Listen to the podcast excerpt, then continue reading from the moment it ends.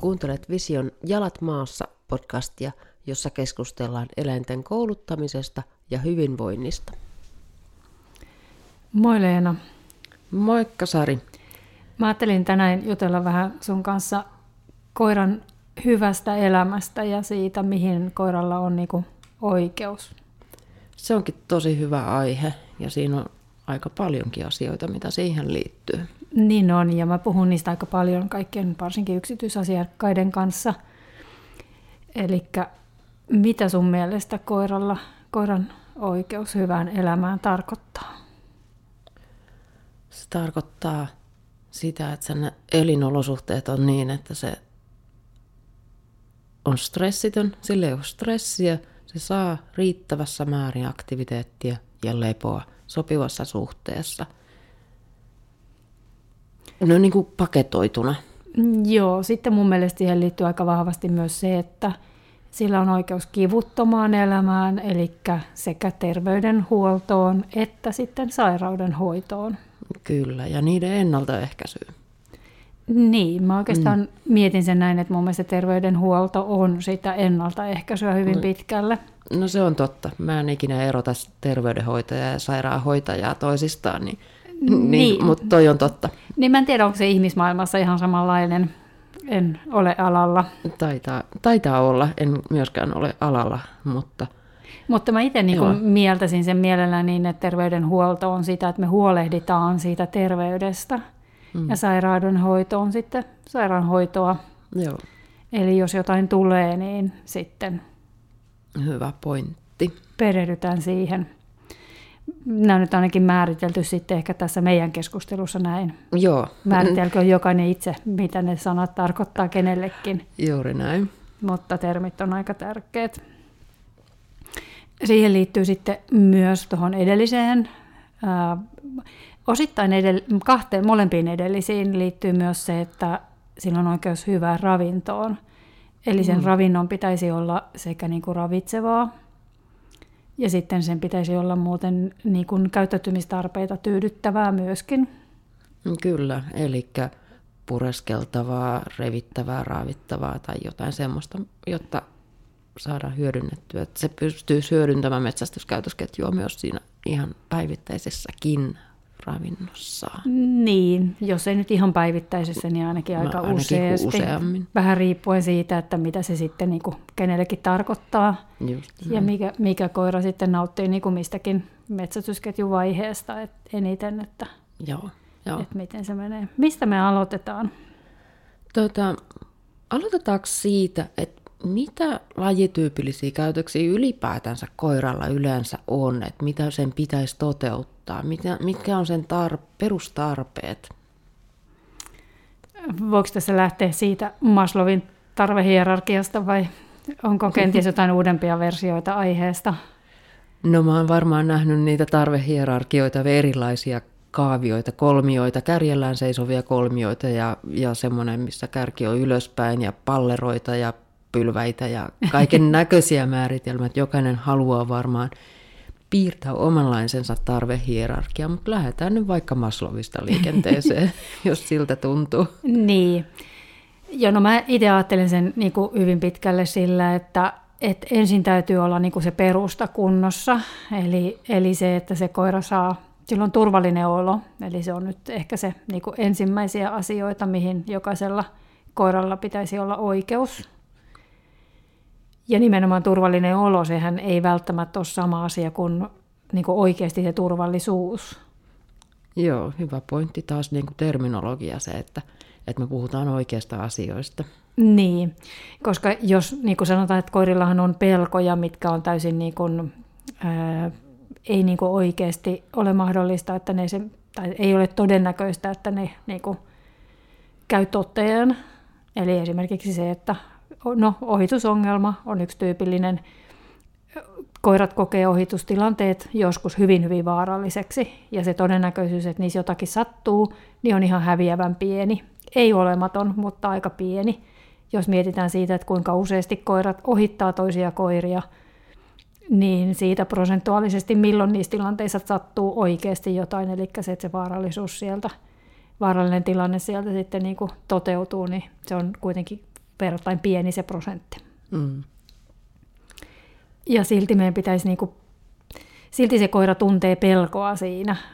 Kyllä, se ei tunne oloansa turvalliseksi niissä Niin. ohitustilanteissa. Niin, Vaikka me ihmiset järjellä pystytään selittämään, että ne on pääsääntöisesti turvallisia kuitenkin. niin, niin. Ja ä, joskus me saatetaan vähän niin kuin väheksyä sitä koiran pelkoa niissä tilanteissa. Mä luulen, että ihan kaikki meistä niin kuin syyllistyy siihen, niin kuin unohtamatta, että se pelkotila on sille koiralle kuitenkin todellinen. Niin, koirat tuntee niitä tunteita, ihan niin kuin me ihmiset, ne perustunteet mm. on koirilla ja niillä on oikeus tuntea sitä pelkoa. Eli ei niiden tarvi poikalapsille, perinteisesti ihmislapsille on sanottu, mm. että ei pojat itke, ei mm. saa näyttää, että Ei itkettää. tunteita. Mm. Niin tota, tämä vähän tuntuu välillä pätevän niin kuin koiriinkin, että no ei sun nyt tuota tarvii pelätä, että toi on ihan hassu juttu. Mm. Mutta kyllä sillä on oikeus pelätä. Niin on, kyllä. Ja meidän tehtävä olisi tavallaan niin kuin viedä, hallita ne tilanteet sillä lailla, että se koira ei tuntisi sitä pelkoa. Eli silloin olisi se turvallisuuden tunne siinäkin tilanteessa. Kyllä, niin että se voi luottaa siihen ihmiseen, kenen kanssa se on liiken, liikenteessä ja siihen koko tilanteeseen. Ihmiseen tai itseensä. Mm, niinpä. Eli tavallaan se, mutta me ei mennä tähän aiheeseen nyt, koska tämä, me, me ollaan tästä jo puhuttu aikaisemminkin. Tämä nyt vaan on semmoinen niin aika konkreettinen esimerkki, mihin me törmätään jatkos, jat, jatkuvasti, koska se on niin yleistä. Kyllä, joo, ei puhuta siitä, siitä sen enempää niin kuin syvemmin tässä jaksossa, mutta tota, todetaan, että hyvän elämän edellytys on se, että koira voi tuntea olonsa turvalliseksi. Kyllä, kyllä, ja siihen pitäisi pyrkiä. Se ei ole aina helppoa ja täytyy olla tietyssä määrin armollinen myös meille ihmisille, koska niin kuin esimerkiksi ne koiratilanteet on, no puhun niistä taas, mutta koiratilanteet on useasti ohitustilanteet on vaikeita, koska me ei olla niissä tilanteissa yksin. Mm.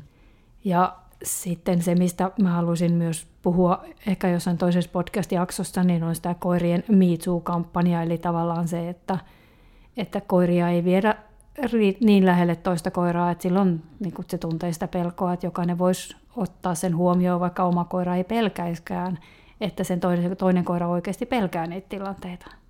Kyllä, koirien miitsu on kyllä hyvä, Niin, hyvä jakson aihe. Se täytyy tehdä pikaisesti. Joo, kyllä. Uh, mitä siellä on muuta? Siellä on sitten niin kuin, tar- tarve tietysti saada riittävästi sopivaa ravintoa. Mm. Tämä on semmoinen nettikeskustelujen ikuinen kiistanaihe, mikä on koiralle sopivaa ravintoa. Joo, eikä mennä siihen nyt syvällisemmin. Ei. Mut, ja joka, mun mielestä jokaisen pitää syöttää sitä ruokaa, minkä itse kokee koiralle niin kuin parhaimmaksi. Nimenomaan. Et- Ei, ei, ei syyllistetä ketään eikä tunneta syyllisyyttä, Ei. kunhan pyrkii siihen, että se on mahdollisimman ravitsevaa ja monipuolista se ravinto. Kyllä, mutta sillä ravinnolla on muitakin merkityksiä kuin vaan mahan täyttäminen. Ja se mun mielestä liittyy sitten niinku siihen, että miten me käytetään sitä koiran ravintoa, mitä me sille annetaan. Kyllä, se tapa, millä, millä se ravinto, ravinto saadaan, syödään se sitten suoraan kupista, syödäänkö se kädestä treenin yhteydessä, syödäänkö se jostain aktivointi äm, astiasta, mm. kupista, pyyhekääröstä, kongista, jostakin, niin sillä on iso merkitys sitten mm. siihen koiran elämään myöskin. Ja siitä me päästään myös näihin käyttäytymistarpeisiin. Tämä on täynnä aasinsiltoja meidän keskustelu, mm. mutta se pureskelun tarve. Eli, eli tavallaan se, että sillä koira, koiralla ää, stressiä poistava on oikeasti se, että se pääsee pureskelemaan, siis kaluamaan luita. Ja niidenhän mm. ei tarvitse olla aitoja luita, että riittää, että sillä on jotain kalluttavaa. Eli niitä puruluita. Että kuinka useasti sun koira, koira syö puruluita? No meillä on päivittäin, päivittäin puruluuhetkin. Minkä sä lasket puruluuksi? Mä lasken puruluuksi ö, jonkin kovan mihin, minkä syömiseksi koira joutuu käyttämään hampaitaan ja rouskuttelemaan, että se ei ole kertapurasulla poikki. Mm, mm, joo. Mulla.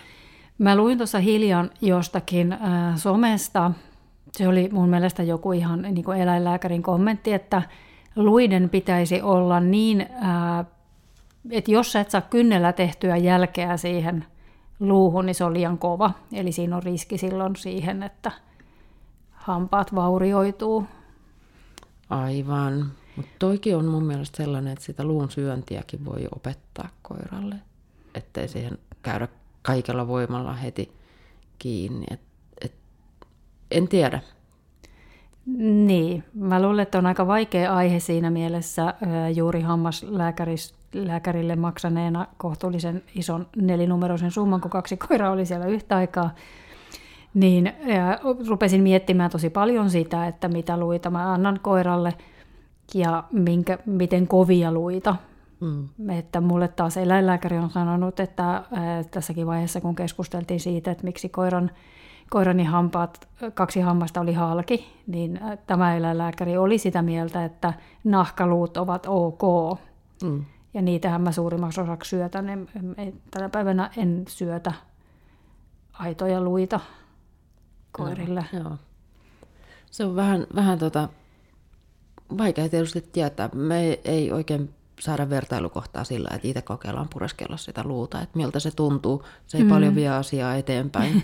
ei, eteenpäin. ei se. Poskilihakset on sen verran heikossa niin, kunnossa. Joo.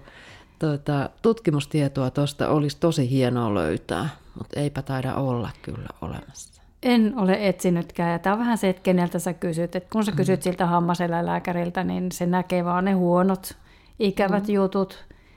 Ja sitten niin kuin, niin jos, jos olet timpuri, niin kaikki ongelmat näyttää, kaikki ratkaisut näyttää vasaralta, vai miten se meni. Että, joo, joo, kyllä. Että se, se on se haaste. Että tokihan niitä pitää kuunnella ja miettiä, mm. mutta sitten, sitten niin kuin punnita ne Joo. oman elämänsä osalta Mä ja tota... siitä, että miten se oma koira syö esimerkiksi niitä luita. Niin, se vähän, vähän se oman koiran ahneus ja puru, puruvoima kanssa siihen niin kuin vaikuttaa. Ja tota, Senjahan ei syönyt luita ennen kuin ihan, se on nyt vasta vuoden verran suunnilleen syönyt puruluita. Okay. Se, se on ollut liian vaivalloista, kun meillä on tämä Nerso-ongelma ollut. Mm. Ja nyt kun se ei enää ole samassa mittakaavassa, niin Nerso, niin tota, nyt se on ruvennut syömään niitä puruluitakin. Ensimmäiset nahkaluut se söi ehkä niin suostu syömään, mitä se suostui maistamaan edes, niin oli ehkä vuosi, vuosi sitten – ja niissä oli niksinä se, että siellä oli niitä, niitä mitä meilläkin on myynnissä niin pussissa, niitä pieniä tikun mallisia no, nahkaluita, missä on päällä lampaanliha. Ah, niitä, joo. joo. Mä oon joskus sille tarjonnut jotain semmoisia, missä on ollut sitä kanaa päällä, mutta pyh, ei kiinnosta. Joo, mä aika paljon vältän sitä kanaa sen, mm. sen erään syndrooman takia, mitä varsinkin kiinalaiset kanasta voi saada, niin sitä mä vähän vältän. Joo. Ää... Mut mun aikaisemmat koirat, niin ne on syönyt enemmänkin, mitkä oli niin kuin ahneet. Ne on aina syönyt niin kuin pennusta asti ihan oikeitakin luita. Mm. Sen jälkeen on aina silloin tällöin, jos satun saamaan jotain peuran luita, niin, niin ihan kivasti se niitä kalua, ei, ei niissä ole mitään ongelmaa ollut. Mm, mm. Mä otan pois ne sitten semmoiset ohuet sääriluut, mistä voi irrota jopa sen pikkuleukaluilla vaarallisia tikkuja. Mm. Että niitä mä en enää anna sen, sen kaluta, mutta tota, ettei tule sitten semmoisia, että suolet repeää niiden terävistä luunsiruista siellä vatsassa vaan. Joo, tämä on aika mielenkiintoista, koska mä oon tässä niinku oikeasti varmaan niin kauan kuin mä raakaa syöttänyt, eli mm, no, lähemmäksi parikymmentä vuotta, niin mä en ole koskaan ihan hirveästi syöttänyt siis luita, että mulla on niinku ollut mm. luutana jauhettuna siinä, mm. siinä raassa. Mutta mä olen seurannut sitä, että kun mä kuulen jollain koiralla, että niille tulee suolitukoksia niistä luista ja ne luut ei sula, niin äh, siihen, tai ne, niin kuin kaikki mitä mä tiedän kenelle on tullut suolitukos, niin ne on ollut nappulakoiria. Eli koira, mikä syö normaalisti nappulaa ja sitten se saa luun. Eli tavallaan sille ei ole sitä raakaruuan tuomaan. Nythän tuli, tuli ö, suomalaisten tutkijoiden se tutkimus justiinsa, että kun koira syö 20 prosenttia, vähintään 20 prosenttia ruoasta raakana, niin sillä on huomattavan paljon vähemmän allergioita kuin semmoisella, joka syö pelkästään nappulaa. Mm. Ja tota, niin kuin tavallaan siitä, siinä on myös se, että, että kun se raakaruoka paremmin ruokkii niitä suolistobakteereja, niin ne myös paremmin sulattaa sen luun sitten, kun sen ravinto on, on sen tyyppistä. Kyllä. Niin se, tämä on ihan mun uskomus siis siitä, että minulla ei ole minkäännäköistä tutkimustietoa, että onko näin, mutta se on se, mitä mä oon tässä seurannut niin kuin lähemmäksi parikymmentä vuotta, niin joka ikinen koira, joka on saanut luista suolitukoksen, niin on ollut nappulakoira. Mitä mä tiedän. Joo. Mä en ota, mutta ei mulla ei ole omaa kokemusta tästä, tästä sen kummemmin, että, että onko ollut nappulalla vai ei, mutta sekin, että mihin koira on tottunut. Että jos se on syönyt aina raakaruokaa, ainakin osittain, mm. niin se on tottunut syömään myös sitä luuta jauhettuna sen mm. raakaruuan mm. joukossa. Kyllä. Jolloin sen vatsakin on tottunut käsittelemään sitä luuta. Mm. Kuten, kuten sanoit äsken, niin tämäkin on mulla uskomus, mm. että näin mm. olen ymmärtänyt, mm. että mm. mitä paremmin vatsa on toiminut, on tottunut erilaisiin mm, mm. Ruoki, ruoka-aineisiin, niistä paremmin se pystyy niitä sulattaa ja käsittelee jatkossakin. Joo, ja toihan on helppo testata, eli tavallaan jos sä syötät koiralle sellaista ruokaa, missä on jauhettuna luuta, ja siellä on luun palasia, niin tutkin ne kakat. Tuleeko mm. ne ulos kokonaisena vai sulaako ne siellä? Niin. Et jos ei ne sula edes pieninä murusina siellä, niin ei todellakaan kannata antaa mitään luuta. Just näin. Mutta tosiaan itse en anna, en oikeastaan koskaan antanut ehkä kananluita, jotain broilerin niin kuin siipiä tai niin kuin näitä, koska se on niin pehmeitä se luu, että se ei ole... Niin kuin... Joo, broilerin siivet ja sitten niin kuin kaulat, mikä on rustoa. Sehän on se rustoa, ei ole edes niin, luuta. Niin, niin, niin, Siivestäkin puolet taitaa olla rustoa eikä niin, luuta, niin, niin, niin. ne on ihan, ihan hyviä. Niin ne on aika, aika sillain turvallisia, mutta yleensä pyrkinyt antaa sen ihan vain minimoidakseni sen riskin, ettei mitään tule niistä mm. niin jauhettuna. Mutta pureskelun tarpeeseen, niin tosiaan niitä puruluita. Mitäs muuta pureskelun tarvetta tyydyttäviä ruoka-aineita tai keinoja meillä on? No sittenhän on jotain siis kovia koiran keksejä, ehkä pienemmille koirille. Mm. Niin pystyy jotain sen tyyppisiä antaa. Kyllä. Keppejä ei. Joo, keppejä ei kannata antaa pureskeltavaksi. Ne, eikä, eikä leluksi, ne on vaarallisia. Ja siitä mulla on omakohtaisia kokemuksia. Mm. Että tota, sen verran pitää satsata, että ei heitetä, ei heitetä keppiä koiralle. Öö, joskus joskus niin kun, ruoka pystyy käyttämään niin kun muutenkin tuon metsästysketjun niin kun, tavallaan, ää, puhutaan siitä kohta enemmän, mutta siihen niin kuin nuuskuttelupuoleen ja siihen, eli siis ihan vaan ruoan piilottaminen. Et mä joskus teen ihan kotona siitä, että mä joko piilotan koko ruokakipon jonnekin, koirat joutuu etsimään jokaiselle oma huone ja sinne on piilotettu ruokakuppi. Mm. Sitten mä käytän mun äh, valkoista keittiön karvalankamattoa siihen, että mä heitän sinne jotain namia, koska se on aika iso tämmöinen niin äh, miksi tätä sanotaan? Nuuskuttelumatto. Nuus, nuuskumatto, joo, kyllä mä en hirveästi, tai mä en heitä ulos ruokaa. Mä en halua, mm. että mun koirat syö ulkona. Mm. Se on toisaalta, vi- toisaalta viisasta. Mä mm. oon heitellyt nurmikolle jonkin verran lähinnä se, että mitä mä heittelen, niin sapuskaa sen jälleen, niin se on enemmän kotona sisällä. Mm, mm, että joo. saa sitten etsiskellä just siellä, mutta joskus joo, ja, uloskin. Joo, ja täytyy korja vielä lisätä tähän, että sille valkoiselle karvamatolle mä en heitä raakaruokaa. Joo, en mäkään heitä ympäri huushollia niin raakaruokaa, vaan se Joo. on sitten jotain nappula. Se on mullakin sitten nappulaa, että kyllä mun koirat syö aika monipuolisesti, mutta, mutta suurin osa siitä on, on raakaa. Joo. Eli tavallaan sillä me pystytään myös yhdistämään, yhdistämään just sitä ruoan etsintää ja sitä, koska sehän on koirille, koirahan on siis äh, varsinaisesti tunkio eläin. Niin, se on... Se, sen on pitkä historia siihen, että kyllä koirat etsii tunkiolta ihan varmasti ruokaa, ja sitten jos mennään sinne vielä vähän pidemmälle, kun ollaan luolissa eletty, niin siellähän on myöskin syönyt ihmisten jätteitä ihan varmasti. Mm. Eli tavallaan se, että se ruoan etsiminen on sille koiraeläimelle niin kuin aika merkityksellinen semmoinen hyvinvointi juttu, että vaikka meistä tuntuu helpommalta, että se helpolta, tai niin kuin, että no eihän sen tarvitse etsiä sitä ruokaa, että se saa sen helpommin, mutta meidän Russellille mä esimerkiksi kokeilin aikana, että mä annoin sille täsmälleen samaa ruokaa kongiin ja sitten ruokakippoon, niin se valitsi kongin. Mm. Eli ne haluaa... Ne tykkää tehdä töitä niin, ruokansa kyllä. eteen. Mm. Et periaatteessa niin kuin koirien elämähän on melko, melko ankeeta meidän järjestämässä vankilassa.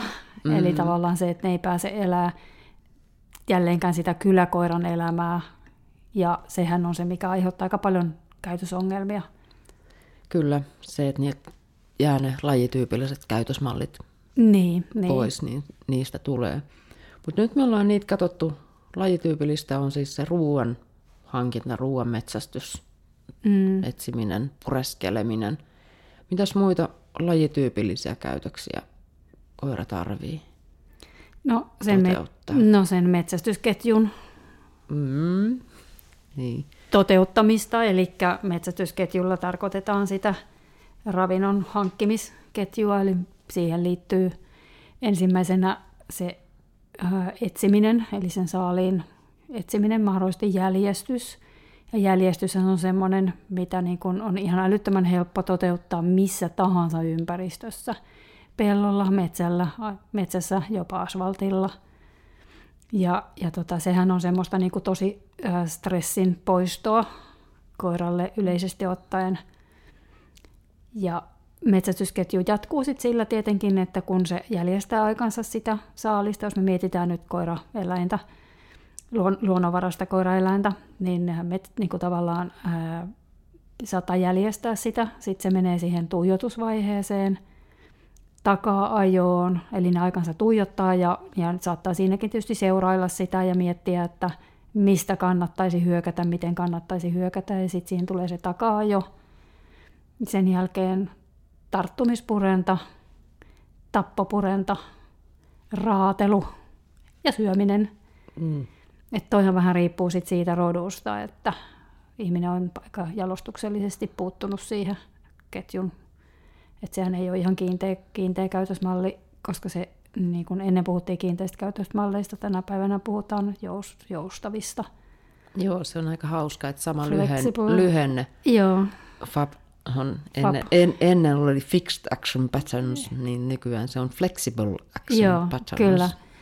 Ja, ja äh, kehitys kehittyy. Mm. Joo, mutta onhan se, koska me pystytään siihen vaikuttamaan. Ja sitten kun eihän se nyt ole ihan puhtaasti pelkkää geeniä, niin kun, vaan siihen totta kai myös oppiminen vaikuttaa. Nimenomaan. Kyllähän se oppiminen mm. oppimishistoria on kaikessa mukana. Kyllä, kyllä. Niin sitten tuossakin on se, että eri koirayksilöt nauttii jo rodunomaisesti eri vaiheista mm. siitä ja sitten yksilökohtaisesti vielä eri lailla, että – Kyllä. kuka tykkää mistäkin. Paimenilla aika tyypillisesti se tuijottaminen on aika vahvaa. Ja... Joo, ainakin näillä mm. niin kuin border ja mm. Kelpiellä ainakin on mm. hyvin vahvana se tuijotus. Et mullahan on hauskaa mun kolmen portsun kanssa, että kukin niistä leikkii mun kanssa tosi hyvin ja puree kiinni leluun ja mm. repii kunnolla, mutta sitten kun on kaikki kolme liikkeellä, niin sitten meidän leikki on sitä, että mä heitän lelua ja ne juoksee tuijottamaan sitä, tai sitten ne tuijottaa toisiaan, ja sitten mä kävelen sen lelun luokse ja heitän sen uudestaan. mä tunnen itseni todella viisaaksi, kun mä teen tätä. Kyllä, kyllä. Joo. Joo, mutta se pitää tietysti muutkin liikkeessä. Joo. Terrierinä Tsenian ehdoton niin kuin semmoinen kaikista vahvin juttu tässä on se tapporavistus tappopurenta eli joo. tapporavistus.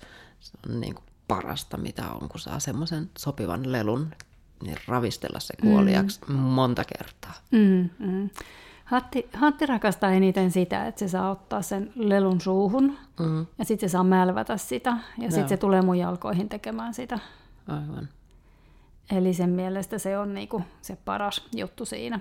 Ja toki se tykkää myös lähteä liikkuvan perään, että mm. sehän on paimenkoirilla hyvin, hyvin tyypillistä, että ne lähtee perään, mm. juoksee kiinni. Myös, myös tarttuu. autojen perään Mm, ky- joo, kyllä, there, joo.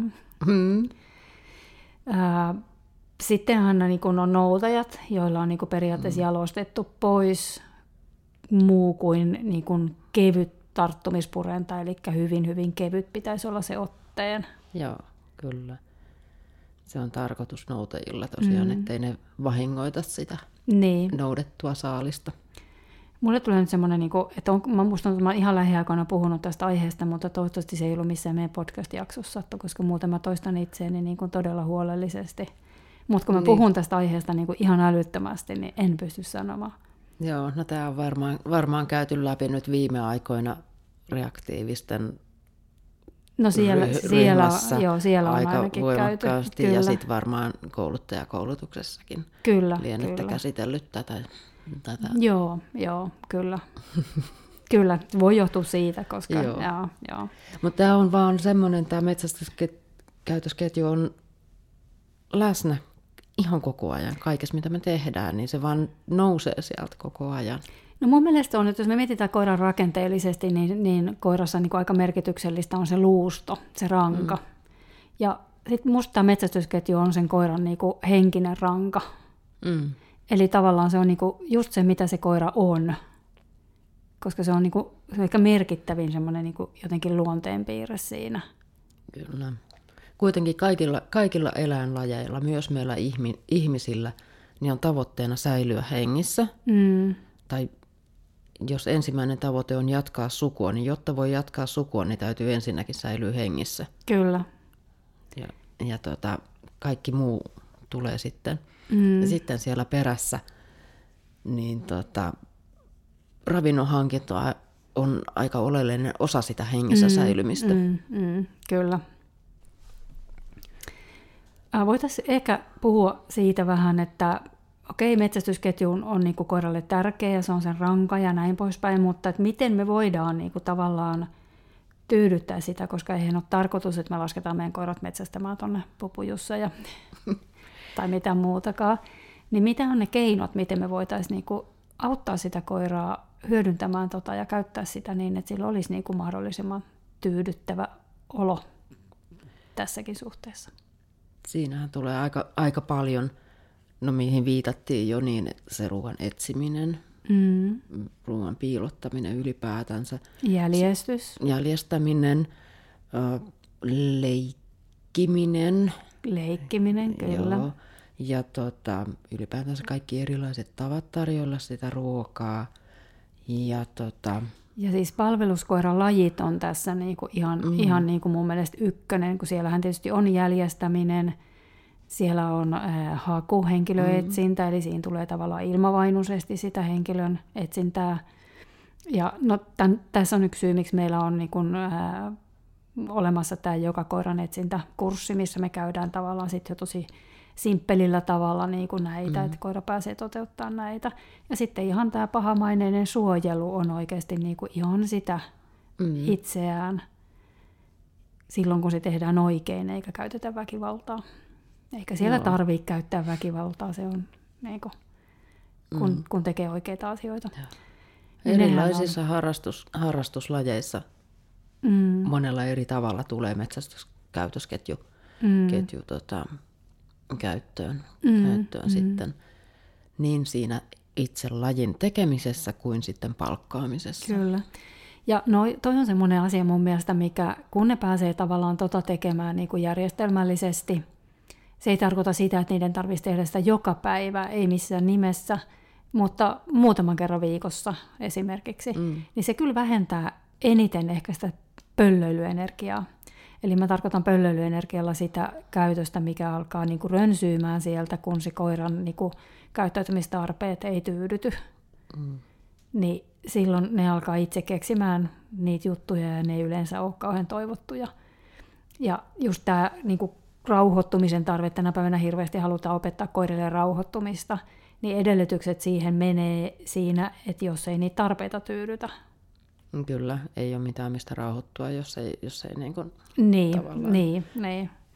energiaakaan käytetä. Et mä vertaan mihinkään. aina siihen, että miettikää missä iässä sulla on poika, missä iässä se on ollut kaikkein villimmillään. Mm. Se on ollut varma, varmaan tota... Älä sano, että nyt.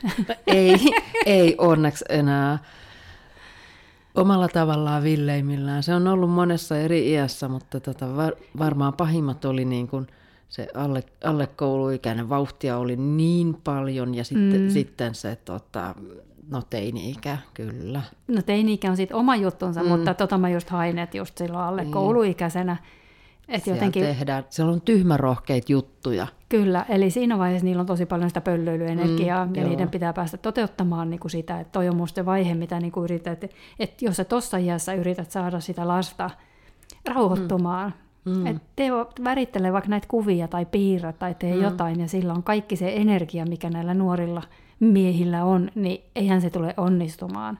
Sen on pakko päästä toteuttamaan niin kuin mm. sitä. Kyllä. Ja nehän on kaikki niin kuin oppia elämää varten kuitenkin, niin koirilla kuin lapsillakin. Nimenomaan niillä harjoitellaan, harjoitellaan sitä aikuisten, mm. aikuisena toimimista. Niin, kyllä. Ö, sitten voitaisiin ehkä, tai onko sinulla tästä vielä jotain? Koska no. sitten mulla on tämä seuraava pöllöilyenergian poisto. Seuraava pöllö, mennään pöllöilyenergian poistoon seuraavaan vaiheeseen. Joo, mä, mä tota, Pistetäänkö kurssi pystyyn, että näin poistat pöllöilyenergian? Mm, se voisi olla aika hauska kurssinimi. Pöllöilyt pois. Kyllä. Kyllä. Itse asiassa meillähän on tästä niin kuin yksi, mikä tähän vähän niin kuin tuottaa siitä niin kuin kaupunkiympäristöissä on, on niin kuin vaikeampi pöllöilyenergia poistaa, mutta se parkour-kurssihan on vähän semmoinen, missä on sitten niitä tietynlaisia juttuja, että se mm, koira pääsee niin kuin käyttää sitä niin kuin fysiikkaansa enemmän. Joo, joo, kyllä. Eli liikunta. Liikunta. Liikunta on tosi tärkeää. Liikunta on ihan älyttömän tärkeää ja oikeanlainen liikunta. Joo, se, että mennään tuntikausia hihnalenkkiä asfaltoituja katuja pitkin tai edes hiek- hiekkateitä pitkin, niin mm. ei, ei niin kuin vastaa sitä liikunnan tarvetta. Mm. Ja no mulla mul on tavallaan, tietyllä tavalla niin onneksi tämä, että, että vaikka mulla olisi ihan minkälaiset kengät jalassa, lenkkarit tai kunnolliset lenkkarit tai vaelluskengät tai jotkut, niin mä en pysty kävelemään asfaltilla, mulla tulee selkä kipeäksi. Ja mm. kuin monelle koiralle käy samoin. Mm. Niille ei ole edes niitä lenkkareita. Niin, edes niitä lenkkareita, jotka joustaisi mm. joustais sitä askelta. Eli metsä, peh- metsä, pehmeä pohja, mm. epä, vähän epätasainen maasto mm. on niin kuin tosi, tosi terveellistä ja hyvää tekee Vetä, vet, vetämättä. Vetämättä kulkeminen, niin. Eli tavallaan se, äh, että se vetää koko ajan, niin se on oma ongelmansa, Kyllä. mikä aiheuttaa sitten taas niinku fyysisiä vaivoja. Joo, joo. Mutta et se, että koiraa voi pitää vapaana, niin se, se on niinku mm. tosi hyvä ominaisuus. Kyllä.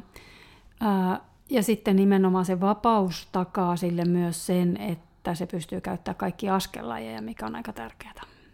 Kyllä, koiran perusliikehän on ravi, ravi mutta tota, millä se niinku yleensä, mm. yleensä kulkee semmoinen matkaliikunta, mm. mutta se tarvitsee siinä metsästyskäytöksessäkin, se käyttää montaa eri askellajia, mm. se hiipii, mm. hiipii vähän matalana ehkä mm. tuijotusvaiheessa takaa jo lähtiessä, sitten se syöksähtää, se laukkaa. Mm. Mm hyppii. Ja just se, että jos koira joutuu kulkemaan jatkuvasti ihmisen kävelyvauhtia, varsinkin jos on vähänkin isompi koira, ja nyt isommalla koiralla en tarkoita jo esimerkiksi mun niin kuin 15-kilosia koiria, niin ei niiden luontainen kulkuvauhti ole sama kuin mulla. Joo, eikä edes 6,5 kilosen Tsenjan. En mä, en mä kulje niin lujaa, että se olisi niin kuin Tsenjalle ok. Niin, niin. Eli tavallaan se, että jokainen voi kokeilla sitä, että pistää viikoksi niin kuin vyön tuohon nilkkojen ympärille ja ottaa vaan semmoisia 20 sentin askeleita ja kokeilee, miltä tuntuu kulkea niin sanotusti hihnassa, eli tavallaan sitä epäluonnollisen hidasta vauhtia. Mm.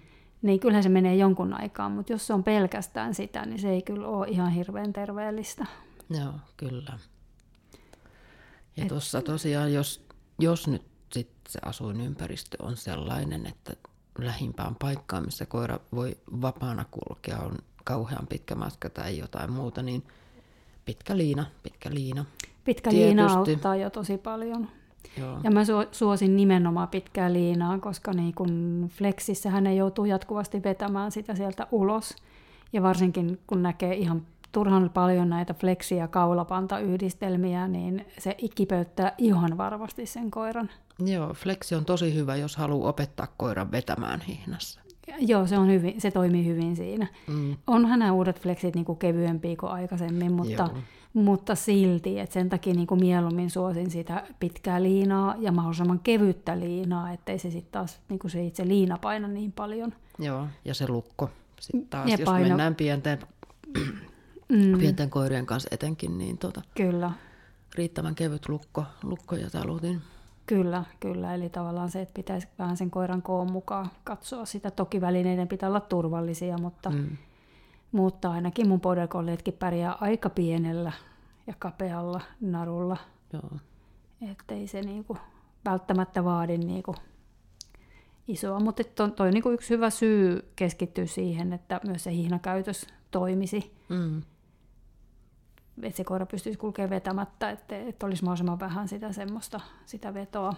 Joo, se vetämättä hihnassa kulkeminen liittyy tuohon terveydenhoitoon, mm. terveydenhuoltoon ja, kyllä. ja sairauksien ja kipujen ennaltaehkäisyyn. Kyllä, kyllä. Ja sitten tänä päivänä on paljon näitä, näitä tota, yksityisiä koirapuistoja, minkä saa vuokrata itselle. Eli silloinhan pystyy niin menee juoksuttamaan sitä koiraa mm. vapaana, että se saa liikkua vapaana. Joo, joo. Niin, niin tota, semmoiset on hyviä. Kuten, ja tässä on yksi syy, miksi meillä on se hattaramaa tällä hetkellä. Mm. Se onkin tosi hyvä. Hyvä juttu, että, mm. että tota, mutta niitä, niitä on muitakin, on. niitä on muitakin, että mm. se meidän alue on verrattain pieni ja se on sitten ehkä ihmiselle tylsä, koska siellä ei ole puita, mutta sitten mm. taas se on koiralle kiva, koska siellä mahtuu juoksemaan täysin, eli ne pääsee juoksen niin lujaa, kun niistä kintuista lähtee. Et siihen se tila riittää hyvin. Joo, toi, että se on niin kun varsinkin sitten kesällä, kun saadaan lumet pois tuolta, mm. niin kun se on niin kuin semmoinen avoin laidun, niin se usein houkuttelee koiria juoksemaan jo, niin, enemmän. Kyllä, kyllä. Ja sitten tavallaan niin mä mietin just sitä, että sitten taas niin kuin metsässä ei, ne metsässä niin kuin paljon mennään haistellen, niin siellä pärjää aika paljon sillä niin kuin liinaliikunnallakin sitten. Joo, kyllä. Että aika hyvin, aika hyvin pärjää metsässä, jos on tota noin, niin pitkä liina, että mm. just sen jakaan ei sen niin kuin kauheasti juokse edestakaisin siellä metsässä. Mutta sitten kun tullaan jonnekin mielenki... aukealle, niin sitten juostaan. Niin, ja siellä on mielenkiintoisia hajuja. Mm. Ja sitten tavallaan Niinpä. just se rauhassa haistelu Joo. on niinku tärkeää. Kyllä. Että joskus, joskus tai aika useinkin meidän pitäisi mitata lenkit niin kuin mieluummin ajassa kuin matkassa, että, Nimenomaan. että se koira saisi haistella riittämiin. Joo, joo. Kyllä. Mä oon joskus miettinyt, pitäisikö mun kul- enemmän viedä mun koiria niin kuin yksitellen niin kuin metsään, koska silloinhan ne juoksee aika paljon, kun on kolmistaan, niin ne on juoksuleikit, että ne ei välttämättä haistele tosi niin kuin paljon. Aivan. Eli se lajitoverien seura, joka, joka nyt sit on yksi kans niitä, mitä hyvän Kyllä. koiran elämään kuuluu, niin siinä on tavallaan haittapuolena toi, että sitten mennään juostaan pää kolmantena jalkana, eikö mm. anteeksi viidentenä jalkana, mm, niin mm. Tota, jää se semmoinen rauhallisuus niistä metsälenkeistä mm. esimerkiksi pois. On, mutta tässä sitten taas meille on tuonut se hattaramaa tämmöisen yllättävän edun, mitä mä en tajunnut niin kuin siinä vaiheessa, kun sitä pistettiin pystyyn. Koska siellä on paljon koirien hajuja ja mun koirat mm. on siellä irti. Mm. Ja, ja tota, nehän käyttää siellä ajan nuhkuttelua. Niin. Et se on ollut oikeasti niin kuin hyvä meille siinä Hauska. mielessä. Niin, kyllä. Että se on niin kuin tärkeää. Kyllä. No, äh, Sitten lajit... kun pitää liikkua. Äh. Niin, niin. mennäänkö lajityyp... lajikumppaneiden seuraan, eli siihen, vai, vai mennäänkö lepoon? Koska no mä meinasin mennä, mennä nyt levolle jo, kun me ollaan nyt kauheasti metsästetty ja, ja tota, liikuttu, niin le, levätäkin pitäisi. Niin, kyllä. Äh, koiran täytyy levätä aika paljon enemmän kuin ihmisen. Joo, se on selvä juttu että ne nukkuu aika paljon useampia tunteja tai mm. ainakin lepää. Niin, kyllä, ne nukkuu pienemmissä pätkissä, eli Joo. ne ottaa näitä powernappeja sitten. Kyllä. Sitten niin kun, tämä tulee ehkä niin kun, ää, kysymykseen silloin, jos meillä on esimerkiksi lapsiperhe. Ja varsinkin nyt korona-aikana, jos kaikki oli kotona ja että aikanaan kun ihmiset oli enemmän päivätöissä, niin koirahan sai lepoa ehkä vähän liikaakin. Mm. Ja sitten, mutta että jos on niin kuin lapsiperhe ja kaikki on koko päivän kotona, niin siinä pitäisi tosi tarkkaan miettiä, että se koira saisi riittävästi lepoa. Joo, se on tosi, tosi tärkeää huomioida ja erityisesti tosiaan niin kuin sanot lapsiperheissä, niin se, että lapset muistaa antaa ja malttaa antaa sille koiralle leporauhan. Mm. Ja kun ei se välttämättä ole kiinni siitäkään, että vaikka ne lapset leikkisivät omia leikkiä, mutta se meteli ja kaikki, mm. mitä ne aiheuttaa, niin välttämättä ne koirat ei pysty nukkumaan. Toki jotkut mm. pystyy, mutta Joo. välttämättä ei. Että, että sitten se saattaa aiheuttaa niin stressitason nousua jo pelkästään ja sitten ihan vaan sitä niin kuin väsymystä. Mm. Se ärsyke-tulva on tietenkin semmoinen, mikä lapsiperheessä on niin kuin valtava. Kyllä. Että, ja sitten jos niinku... ei ole saanut levätä kunnolla, sen tietää itsekin, mm. kun on kauhean väsynyt, mm. niin on aika, aika niin kuin se on meille ärsytyskynnys on, on tuota aika matala. Kyllä. Sitä kilahtaa pienemmästäkin asiasta. Kyllä, kyllä, just näin. Ja siitä on tässä viime aikoina tullut, tullut mm. tota, koettua tätä stressiä ja mm. kaikkea tätä. Mm, se äh, levon tarve on sitten niin kuin mun mielestä tavallaan aika harvoin joudun sanoa asiakkailleni, että harrasta vähemmän. Että kyllä se yleensä ihmiset harrastaa ehkä enemmän. Tai li, en, voisi harrastaa enemmänkin ja tehdä koiran kanssa enemmänkin, mutta on niitäkin keissejä, missä, missä on sitten sanonut, että, että sillä koiralla pitäisi olla viikossa lepopäiviä. Ja mm. mä pidän itse silleen niin kuin nyrkkisääntönä myös aktiivisten portsujen kanssa sitä, että ihan hyvin me ei voi olla kaksi päivää viikossa, jolloin me ei edes lenkkeillä kunnolla. Sitten ollaan vaan omassa pihassa tai käydään niin kuin ne pissalenkit ja semmoiset. Ja aika monelle asiakkaalle on sanonut myös sitä, että et, et ei ole sitä pakkoliikuntaa niin kuin siinä mielessä. Et säännöllistä se liikunnan pitää olla, koska pahintahan on se, että et liikutaan viikonloppuna ja arkisin ei ollenkaan. Koska sittenhän niin kuin, niille tulee lihakset kipeäksi ihan sama kuin meillä, jos, jos niin kuin yhtäkkiä revitään kauheasti eteenpäin. Mutta just se semmoinen niin lepopäivä saa olla koirallakin. Joo, kyllä. Et se, että ne välttämättömät tarpeiden tekolenkit tehdään ja, ja tota, ehkä jotain rauhallista aktivointia sitten, sitten sisällä jotain nosework, joku pieni nosework-treeni tai joku tämmöinen. Mutta no, tota riippuu, se, että, riippuu, miten paljon se harrastaa niin kuin muina päivinä. Niin, niin mutta Mut. tota, se, että, että tota, on niitä lepopäiviä. Että kyllä mullakin just pari päivää viikossa sen kanssa ehkä on sellaisia, niin kuin, että ei me oikeastaan tehdä mitään. Mulla on aika useasti just ehkä viikonloput semmoisia, että jos mä oon viikonloput töissä aamusta mm. iltaan, niin mä en niin kuin nykyisin enää mene pimeeseen metsään, koska mä oon tottunut käymään siellä vaan valosaan aikaan. Ja sitten jos mulla on vapaat viikonloput, niin sitten mä en myöskään kauhean mielellään niin mene sinne metsään, koska sitten siellä on paljon enemmän porukkaa. Helposti, koska normaali ihmiset on viikonloppuna vapaana. Niin mulla on viikonloput aika useasti koiralla sellaisia, että, että ne saa huomataan paljon vähemmän liikuntaa kuin arkena. Ihan siis sen takia ihan, että, että myös, että niillä on niinku se lepopäivä. Mm. Kyllä. Tai pari, aika, pari lepopäivää viikossa. Aika, aika lailla niin kuin, joo, pisin, pisimpiin työpäiviin osuu ne koiran lepopäivät. Niin, niin. Ja kyllähän ne lihaksistokin tarvitsee, en ole mikään asiantuntija tässäkään asiassa, mutta kyllähän ne tarvii, niin kuin lihaksisto tarvitsee ää, lepoa, jotta ne kasvaa. Mm. Eli jos sitä vaan rasitetaan, rasitetaan, rasitetaan, niin eihän se tee sille lihaksellekaan niin kuin hyvää. Joo, kyllä. Levossa täytyy, li- tai lepoa lihaksetkin kaipaa, jotta ne mm. kasvaa ja se voima, voima lisääntyy ja niin edelleen. Niin, niin. Mutta sitten semmoinen asia, mikä mm, on tuo koiran lajikumppani. Mm. Eli jotenkin jokaisella koiralla pitäisi olla oikeus myös niin kuin oman lajisiin ystäviin. Mähän tietenkin suosin sitä, että niitä on siellä kotona. Ja yleensä mm-hmm. mielellään saman rotusia siinä mielessä, että niillä on samanlainen leikkityyli, eikä tietenkään liian isolla ikäerolla.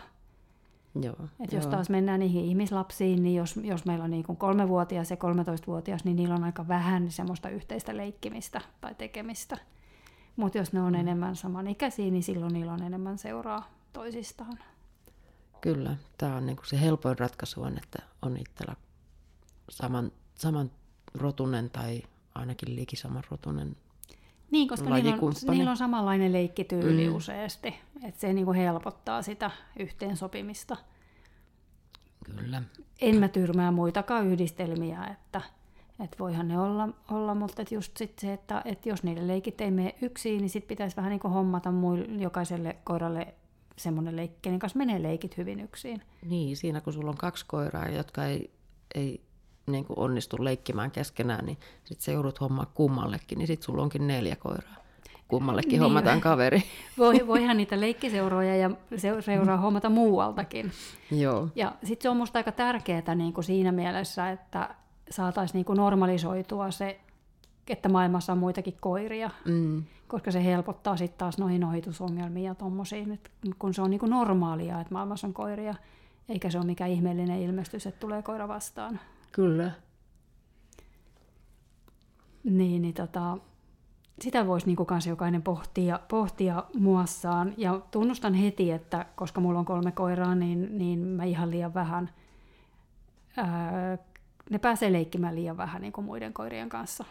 Niin, nimenomaan toi, että vaikka, vaikka niin kuin siinä omassa perheessä olisi useampi koira, mm, niin mm. niiden pitäisi nähdä muitakin koiria sitten. Niin, niin että varmasti tekisi hyvää niin kuin mm. niillekin. Että on meillä naapurin pojat, että joskus pääsevät niiden kanssa mm. sitten juoksentelemaan. Jep, jep. Mutta että kannattaisi niin kuin niissäkin asioissa esimerkiksi niin kuin etsiä paikallisista koiraryhmistä. Facebook on hyvä paikka siinä. Kysellä siellä leikkiseuraa. Mm. Ja tästä itse asiassa tuli mieleen, että mä lupasin yhden, tehdä yhden parituksen tässä. Jaha, jaha, parittajaksi ruvennut. Kyllä, kyllä. Mutta kun sattu sopi, sopivat semmoiset koirat, mitkä vois sopia hyvin yhteen, niin Noniin. on melko isoja koiria, niin niille voi olla välillä vaikea löytää sopivan kokoista leikkiseuraa. Aivan, aivan. Joo. Joo, mitä sitten muuta? Mitä sitten? Sitten mm, vaikka sen koiran pitää saada levätä ja semmoista, joka onnistuu hyvin muun muassa silloin, kun ihmiset on töissä, niin ei sitä yksinoloa kuitenkaan liikaa saa olla. Mm.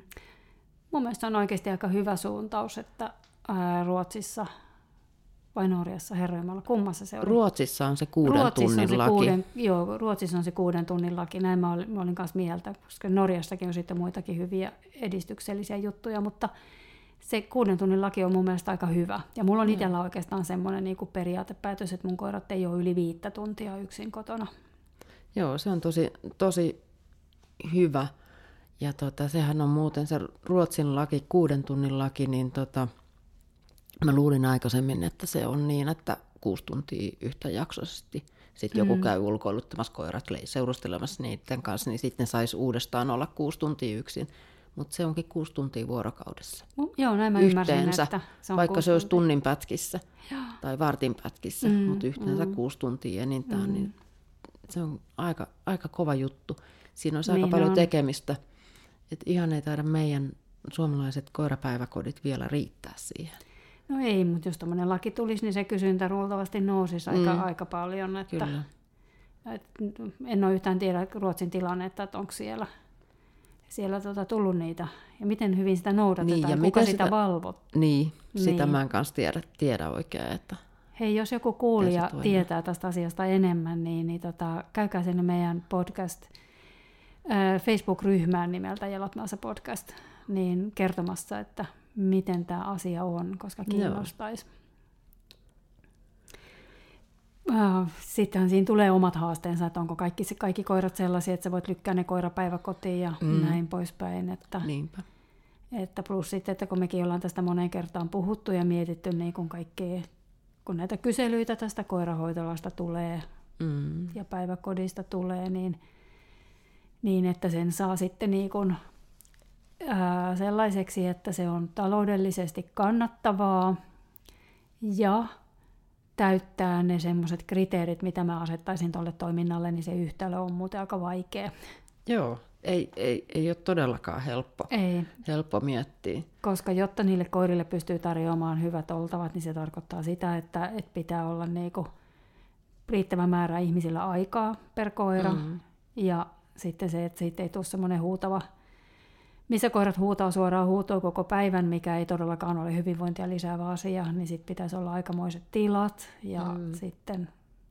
Isot tilat, isot pihat, avoinna, aamu kuudesta ilta kymmeneen. Joo, ja sitten työntekijöille mm. kaikille riittävä määrä työntekijöitä ja kaikki yö, yö, yölisät tai mm. no iltalisät ja, ja sopiva palkka, niin ei se, oikein, se ei oikein niin kohtaa, että, ei, että se vaatii hirveän määrän niitä koiria ja sitten mä en niin lähde semmoiseen. Niin, sitten ollaan jo jossain jättikennelissä, jotta se koiramäärä olisi sellainen, niin, että se niin. kannattaisi. Joo. Mutta tota, jos joku saa hyvän, hyvin toimimaan hyvällä systeemillä Mm. Mm. Onhan näitä koirapäiväkoteja, mutta, mutta tota, ja tiedän, tiedän siis koiranomistajia tunnen, jotka käyttää, koira, koira menee niin kuin kerran tai pari viikossa tämmöiseen mm, koirapäiväkotiin. Mm, mm. Ja siis olisi tosi hyvä mm. niin kuin oikeasti se, niin kuin, se olisi tosi hyvä niille koirille, jotka joutuu olemaan, koska tämä on Joo. yksi, mikä pitää mut yrittäjänä, on se, että mä en halua, mm. että mun koirat on 10 tuntia päivässä yksin. Mm, se on parempi mahdollisuus säädellä omaa työaikaansa. Niin, kyllä, ja ottaa koirat mukaan tänne töihin. Mm. Yes. Öö, stressi on yksi kysymys. Se on aika mm. iso ja laaja aihe, ja me ollaan vähän sivuttukin sitä. Vähän ollaan sivuttu. Se, että koira saa levätä niin, mm. ja toteuttaa näitä, niin pienentää stressaantumisriskiä. Kyllä, eli tavallaan nämä, mitä me tässä kaikki puhutaan, niin on kaikki sellaisia asioita, mitkä jollain tavalla vähentää sitä stressitasoa, koska, koska ne tuo sen koiran elämään hyviä asioita. Mm. Toki niin kuin koirat on tosi paljon erilaisia, että joitain koiria joku asia voi stressata ja toiselle se on sitten taas niin kuin palauttava. Ja sitten se määrä, mitä määrä, mitä asioita tehdään. Että stressiähän on siis yksinkertaisesti se, että jot, ä, asiat ei ole tasapainossa. Eli jotain osa-aluetta on liikaa, jotain liian vähän. Esimerkkinä se, että kun juot liikaa vettä, niin siihenkin voi kuolla. Eli Joo. tavallaan se, että niin kuin monet asiat on niin kuin, tuottaa stressiä, jos sitä on liikaa, ja tuottaa stressiä, jos sitä on liian vähän. Niin kyllä, se tasapainon löytäminen on sitten sit se, että kukaan ei voi sanoa sulle, että sitä, tätä pitää olla näin monta tuntia ja tota noin niin. monta tuntia, vaan se täytyy vaan löytää siitä omasta koirasta. Omalle koiralle sopiva mm. aikataulu, kyllä. Et toki toki niin kuin pelko on asia, mitä ei koskaan ole niin kuin liian vähän. Joo, se on totta. Että tavallaan se, että se pitää, siitä pitää päästä kokonaan Joo. mahdollisimman mahdollisuuksien mukaan niin kuin pois. Se, Kyllä. Oikeus hyvän kohtalo, kohteluun on tosi tärkeä asia. Mm. Ja ö, seuraavaksi me voitaisiin mun mielestä puhua seuraavassa jaksossa hyvästä suhteesta. Lukitaan mm. se nyt tähän, niin me taas me puolta tuntia, kun mietitään, mistä me puhutaan. Mm. Koska aina puhutaan hyvästä suhteesta, mutta kukaan ei kerro, mitä se niin kuin oikeastaan on, Joo. se hyvä suhde ihmiseen. Tämä on semmoinen, mikä on niin kuin varmaan 20 vuotta ollut jo Mm. Suhdekuntoon. Teillä ei ole suhdekunnossa. Rakennas hyvä suhde. Ää, mikä? Miten? Joo, mikä, niin. miten? Just. Kyllä, kyllä. Se on niin iso aihe, että... Joo, se ei mene tässä sivulauseessa sitten sen enempää. Mm-hmm. Mutta tota, yksi aihe, mitä mä haluaisin vielä nostaa. Kerro. Oikeus harrastaa. Toi on aika hyvä. Mun mielestä jokaisella koiralla pitäisi olla oikeus niin kuin mielekkääseen tekemiseen. Mm. Ja se, että ne tekee älypelejä kotona, niin ei kyllä niin kuin riitä kovinkaan monelle koiralle. Että okei, se voi olla ihan kivaa syödä sieltä älypelistä niitä, että ne oppii nostelemaan ne nappulat, mitä pitää nostaa tai siirtää niin aika nopeasti. Jonka jälkeen se on ihan sama kuin se, että me ihmiset tehdään samaa lasten ristikkoa joka ilta. Mm. Vaan sen takia, että joku maksaa meille sitten euron tai jotain, niin, niin. niin ei se niinku tuota niinku sikäli sitä hyvinvointia. Ei siksi, että mä väheksyisin niitä pelejä, ne on ihan kivoja niinku lisä siihen mm. kaikkeen, mm. mutta ei ne niinku yksin riitä. Joo, kyllä ne, niinku se harrastaminen, ö, ajoittain tuntuu, että harrastaminen ajatellaan edelleen hyvin voimakkaasti aina semmoisena, että no niin, nyt täytyy niin kuin otsarypyssä treenata ja hirveästi hinkata ja sitten täytyy kisata ja enpä mm. semmoista halua. Mm. Mutta kun mm. ei se harrastaminen ole sitä, vaan harrastaminen on niin kuin, voi olla ihan rentoa ja mukavaa tekemistä. Sen pitää, kun löytää sen pitää olla oikean, oikean treeniryhmän. Niin, sen pitää olla rentoa ja mukavaa tekemistä. Mm. Et toki, niin kuin kummallekin osapuolelle. Joo, toki on sellaisia treeniryhmiä, että tässä tehdään nyt kohti kisoja kokeita, Joo, ja se on, tiukkaa valmennusta, mutta sitten ei kannata mennä siihen ryhmään ok. mukaan. Niin. Se on ok sille, joka sitä haluaa, mutta jos haluaa vaan niin kuin sitä, sitä kuuluisaa suhdetta mm. koiran kanssa työstää mm. ja haluaa tarjota sille koiralleen sitä mielekästä tekemistä, niin sitten vaan kannattaa etsiä semmoinen treeniryhmä, että missä saa niin kuin hyvällä mielellä ihan harrastella niin, niin sanotusti, kyllä. koska sekin on täysin hyväksyttävä ja mm. täysin ok. Mm. Mutta eihän se nyt sulje pois niitä kokeitakaan sitten. Ei että, suljekaan. Et koska sitten taas siitä tulee niin kun, no ensinnäkin työlista, eli mitä kaikkea mm. voi tehdä. Joo. Ja sitten se, että tulee niin tavoitteet, koska kyllähän ne mm. tavoitteet useasti sitten niin potkii menemään eteenpäin. Joo, kyllä. Et ja sitten niin sit ei, kos- ei koskaan kannata sanoa ei koskaan. Et niinhän mullekin kävi, että mm.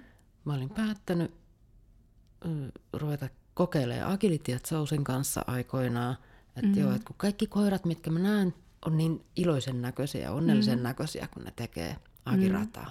Mm-hmm. Niin mä lähden tuota kokeilemaan koiran kanssa ja hupsaan. Sehän lähti aika nopeasti. Mä olin aika nopeasti agility-kouluttaja ja, ja sitten mä olin, olin tota, sitten olin kouluttajakoulutuksessa täällä ja sitten mä olin koulutuksessa ja ratamestarikoulutuksessa Agility-liitossa ja järkkäilin kokeita ja olin seuran puheenjohtaja ja olin sitä ja tätä ja tota ja se vähän niin kuin nielas mennessä, että se no, lähti aika pahasti lapasesta. No, se, älä. tarjotaan vähän kivaa tekemistä koiralle. Joo, Mut pikkasen tota, sama tarina kuin meikäläiselläkin. Joo. joo. Mut, mutta tota, ja sitten niinku mun mielestä siinä on niinku mielekkäintä just se, että et mun ei tarvitse miettiä, mitä mä teen. Mulla on joku määrittänyt sen niinku listan, että tässä on nämä säännöt, teen näitä juttuja. Joo. Tuottaa se vähän turhaumaakin sitten, kun joku esimerkiksi meikkä ihan putkeen. Mutta sitten niinku, onko siinä kokeisiin sitten kuitenkaan edes pakko mennä, vaikka sulla onkin se työlista, mitä sä lähdet tekemään? Niin, se on sitten, sen näkee sitten, että huvittaako mennä vai ei. Niin. Kukaan ei pakota. Mm mutta se on mahdollisuus, jos siitä mm. sit innostuukin. Niin. Ja tota, tota noin, niin just se, että, että jos ei kukaan muu tee sulle tavallaan mm. treeniohjelmaa, niin sit se oma treenaaminen on semmoista samojen juttujen puurtamista. Mm, mm, kyllä. Ja sitten kun niinku koirat on erilaisia, ihmiset on erilaisia, täytyy vähän sen puolesta miettimään, että mikä se laji olisi. Eli tavallaan mm. ehkä niinku enemmän koiran mukaan kuin ihmisen mukaan, koska silloin niin kun, jos no, harrastan noseworkia ja, ja käyn kokeissa, mutta mulla on semmoinen niin kutina, että ei se esimerkiksi mun aktiivisille työkoirarotuisille koirille riitä ainoaksi harrastukseksi. Mm. Et koska siinä ei sit niinku tietyt asiat niinku täytyy, vaikka toi metsästysketjun niinku läpikäynti, niin ei se oikein siinä niinku kokonaisuudessaan tuu esiin missään muotoa. Mä en halua palkata lelulla siitä etsintätyöskentelystä, niin sitten ne tarvii jotain niinku fyysisempaakin vielä. Mm. Et, et ei se, ei se niinku ihan riitä välttämättä niinku siihen, mutta se on ihan älyttömän hyvä lisä ja se, että ne, ne saa monipuolista tekemistä. Joo, ja se on Nosework yleisesti on aika kivasti rauhoittava. Monia vilkkaita koiria niin rauhoittaa.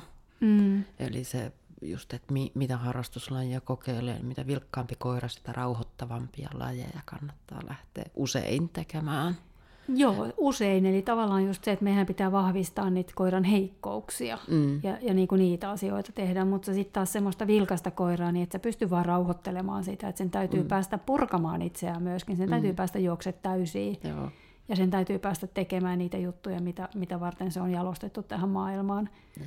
Eli ne lajityypilliset tai niin rotu, rotu, rotuun liittyvät, mikä se sana on? Rotu, rotu, Rotutyypilliset käyttäytymistarpeet. Niin, ja niin kuin rodunomaiset lajit on se, niin. mitä mä nyt hain. Eli tavallaan se, että noutajan pitää päästä noutamaan, koska se mm. tuntee, tuntuu hyvältä. Ja niin kuin paimenkoiran, ne mitä on jalostettu paimentamiseen, niin kuin viimekin viime vuosikymmeninäkin, niin niiden pitää ehkä päästä tekemään jotain sen tyyppistä. Ei se tarkoita sitä, että tarvitsisi päästä paimentamaan, mutta esimerkiksi niin kuin just PK-haku on niin tosi hyvä siihen, että se tyydyttää sitä tarvetta. Niin meidän pitää päästä tekemään näitä asioita. Mm. Se eli se vähentää sitä pöllöilyenergiaa sitten myöskin. Ja, ja tota, sitä kautta mun mielestä jokaisella koiralla pitäisi olla oikeus harrastaa. Kyllä. Ja sitä paitsi koiraharrastus on ihmisillekin usein tosi semmoista leppoisaa, siis niin kuin hermoja leputtavaa. Et tapaa mm. niitä ihmisiä. Mm. Samassa treeniryhmässä useimmiten on aika pitkälle samanhenkisiä ihmisiä. Oli se sitten laji mikä tahansa ja ryhmä mikä tahansa. Ja oli se sitten koirakoulussa tai jossain yhdistyksessä. Mm. Tai vaikka kerää oman porukan. Tai vaikka tekee. oma porukka, joo, kenen mm. kanssa tekee. Mutta se, että koira pääsee ja niitä lajeja kannattaa kokeilla rohkeasti mm. erilaisia. Mm. Katsoa, mikä se koira, niin mihin se koira syttyy, mihin mm. niistä. Ja tiedätkö mikä minusta koiraharrastuksessa on ehkä hienointa? Mm. Tämä ei liity edes koiriin. No. No itse asiassa se, että, että niin kuin, mä en tiedä mitään muuta ää, ehkä semmoista lajia tai paikkaa, missä on niin kuin, ihmisiä, nuoria ja vanhoja ja siltä väliltä ihmisiä niin kuin sulassa sovussa – ja kukaan ei edes välttämättä tiedä, mikä niiden ammatti on tai mikä niiden koulutustaso on. Voit, voit treenaa sen ihmisen kanssa vuosikausia ja sä et tiedä, mitä se tekee niin kuin työkseen. Joo, Eli tavallaan se, se on tosi semmoinen niin kuin miksaus erilaisia ihmisiä ja se on musta aika hienoa. Kyllä, on miehiä ja naisia ja ei ole niin kuin mitään lompakon paksuudesta, ei ole mitään tietoa ja niin. kaikki on niin kuin siinä samalla viivalla, että Kyllä. haluaa tarjota sitä jotain kivaa tekemistä koiralleen Kyllä, ja, ja siinä, nauttii siitä itsekin. Ja siellä keskitytään nimenomaan pitkälle sit siihen, että tokihan olen itsekin saanut paljon ystäviä sieltä kautta ja sitten on ollut hmm. puhumaan muistakin asioista ja niin kuin näin ja se on vaan niin kuin, niin kuin hyvä puoli. Mm. Mutta se on niinku musta tosi mielenkiintoista, että sitten saattaa pitkään olla jonkun kanssa tekemisissä ja sitten tulee joskus vuode, vuosien kuluttua, että hei, mitä sä muuten teet työksessä? Mm. Niin saattaa tulla aika yllättäviä vastauksia. Kyllä, kyllä, on tullut. Mm. Eikä se parisuhdekaan ole jäänyt löytymättä. Siis minä en ole treeniryhmästä löytänyt, mutta olen itsekin treenannut ryhmässä, josta on sitten syntynyt parisuhde. No jotain sotkuja ainakin, jos ei mitään muuta. ei, mennä, ei mennä niihin. Ei mennä, ei mennä niihin. niihin. Joo.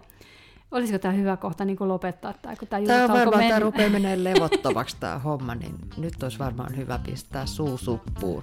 Ja Kyllä. todeta, että koiran Kyllä. onnellinen elämä kaipaa monipuolisesti asioita. Kyllä.